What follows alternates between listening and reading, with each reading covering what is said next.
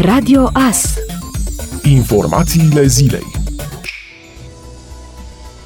o femeie a fost salvată în dimineața zilei de vineri de pompierii Târgu Mureșeni, care au fost solicitați pentru extragerea acesteia din bazinul de canotaj din municipiu. Potrivit Isu Mureș, femeia se afla la aproximativ 2 metri de marginea bazinului. Echipa ajunsă la fața locului a intervenit de urgență pentru scoaterea acesteia din apă. După salvare, femeii au fost acordate îngrijiri medicale la fața locului. Aceasta a fost transportată conștientă la unitatea de primiri urgențe Târgu Mureș. Mureș.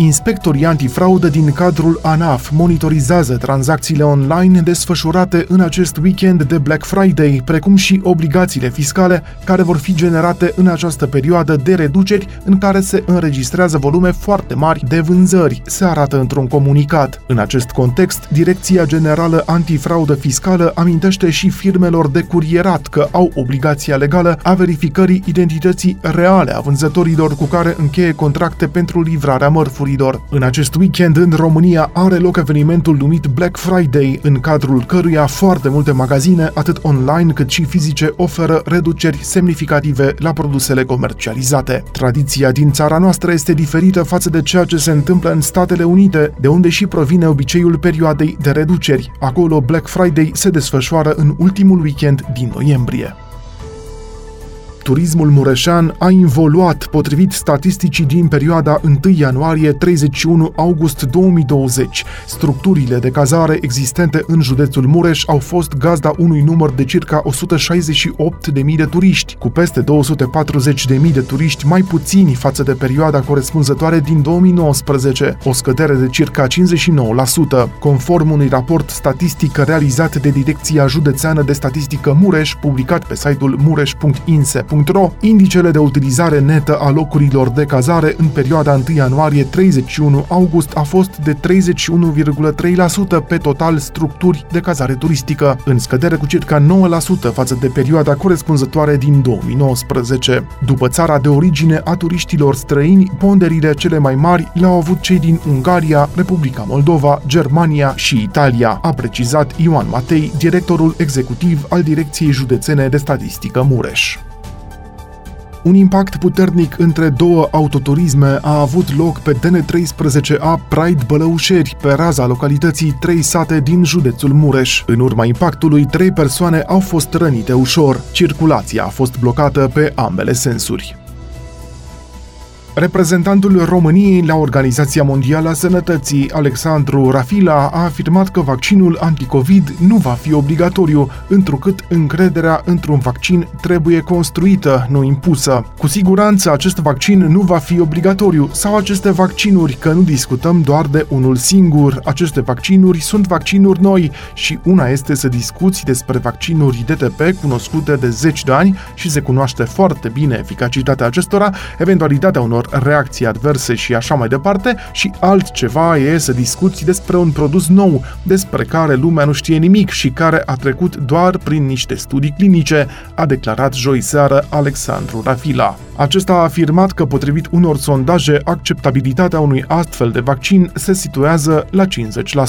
Abordarea corectă o putem avea după ce aceste vaccinuri sunt evaluate și sunt autorizate de Agenția Europeană a Medicamentului. Până atunci, noi avem doar niște declarații ale companiilor producătoare care au încheiat faza a treia a studiilor clinice, dar toate aceste documente urmează să fie evaluate de experți independenți de la Agenția Europeană a Medicamentului sau FDA din Statele Unite. Abia ulterior putem să avem informațiile pe care toți încercăm să le cunoaștem, a completat Rafila, precizând că deocamdată sunt doar declarații ale producătorilor și pe baza declarațiilor nu se pot administra vaccinuri.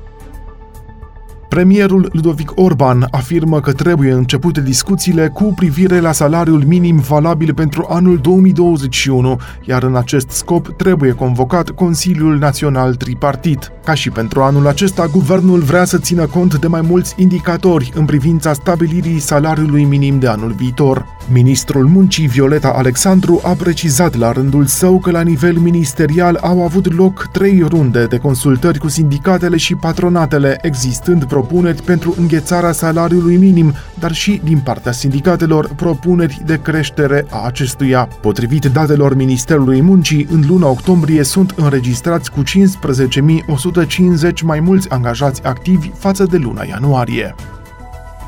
Reprezentanții cultelor religioase au susținut la o întâlnire de lucru organizată de Secretariatul de Stat cu privire la măsurile pentru limitarea răspândirii SARS-CoV-2 că în perioada anotimpului rece, când se sărbătorește și nașterea Domnului, trebuie evitată revenirea la măsurile care dispuneau oficierea slujbelor religioase în comun fără prezența credincioșilor sau doar în exteriorul lăcașurilor de cult, potrivit Ager Press, conform unui comunicat difuzat joi de către Secretariatul Secretariatul General al Guvernului. Întâlnirea de lucru a avut loc miercuri cu participarea unor conducători și reprezentanți ai cultelor religioase și ai autorităților publice centrale cu atribuții în combaterea răspândirii virusului. Secretarul de stat în cadrul Ministerului Afacerilor Interne a reiterat faptul că există sprijinul instituțiilor prefectului pentru că atunci când vor fi luate decizii de instituire a carantinei la nivel local, cu impact și în ceea ce privește restrângerea dreptului de manifestare a credinței religioase în colectiv, să fie consultați și reprezentanții cultelor din acele zone, evidențiază comunicatul. Și ministrul Antonel Tănase, secretar general al guvernului, a dat asigurări că guvernul României este preocupat ca și în viitor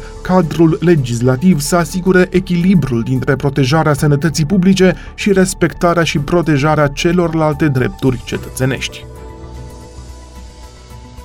În premieră pentru industria Horeca, turiștii care vor să se cazeze în hoteluri vor fi testați la intrarea în unitățile de cazare. Pentru a-și acoperi din pierderile provocate de pandemie, unii hotelieri au decis să apeleze la testarea rapidă pentru a crește nivelul de încredere al turiștilor și ca unitățile de cazare să poată fi ocupate în perioada sărbătorilor. Testele rapide sunt incluse în ofertele de cazare pentru Crăciun și Revelion. Măsurăm temperatura, purtăm măști București facem teste COVID la intrare și atunci mă aștept ca de Crăciun și de Revelion astfel de locații să fie cerute și să funcționeze. Sunt unele locații noi. Introducem acest lucru spre protecția turiștilor și a propriilor angajați. Testarea. Sunt teste rapide, durează 15-20 de minute, costă 40 de lei, iar noi le avem incluse în ofertă și le facem pentru protecție. Ele se fac de mult în alte părți, sunt țări care solicită test ca să poți să intri în țară, pe aeroporturi se face acest test rapid, pe nave de croazieră se fac aceste teste și cred că asta va fi o soluție, să ne testăm și să ne comportăm în limita legii cât de cât normal, a explicat antreprenorul Dragoș Anastasiu. Copiii din Belgia și Italia au primit asigurări că Moș Nicolae și Moș Crăciun, așteptați în luna decembrie, nu vor întârzia anul acesta din cauza restricțiilor anti-Covid. Ministrii Sănătății și de Interne ai Belgiei au publicat o scrisoare deschisă adresată Moșului Nicolae, așteptată în noaptea de 5 spre 6 decembrie.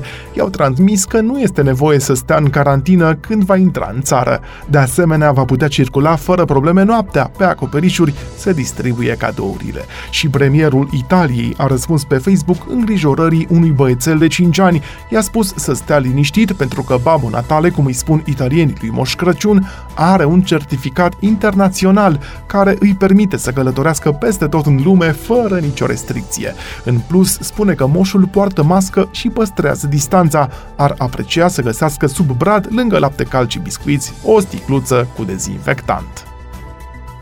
Papa Francisc i-a adresat felicitări președintelui ales al Statelor Unite, Joe Biden, într-o convorbire telefonică, anunță echipa democratului. După ce va fi investit în funcție, Biden va deveni al doilea președinte catolic al Statelor Unite. Democratul s-a declarat dornic să lucreze cu papa pe baza credinței împărtășite în demnitate și egalitatea întregii umanități, în probleme precum atenția acordată persoanelor marginalizate și săracilor, criza schimbărilor climatice și primirea și integrarea migranților și a refugiaților în comunitățile noastre, spune comunicatul lui Joe Biden.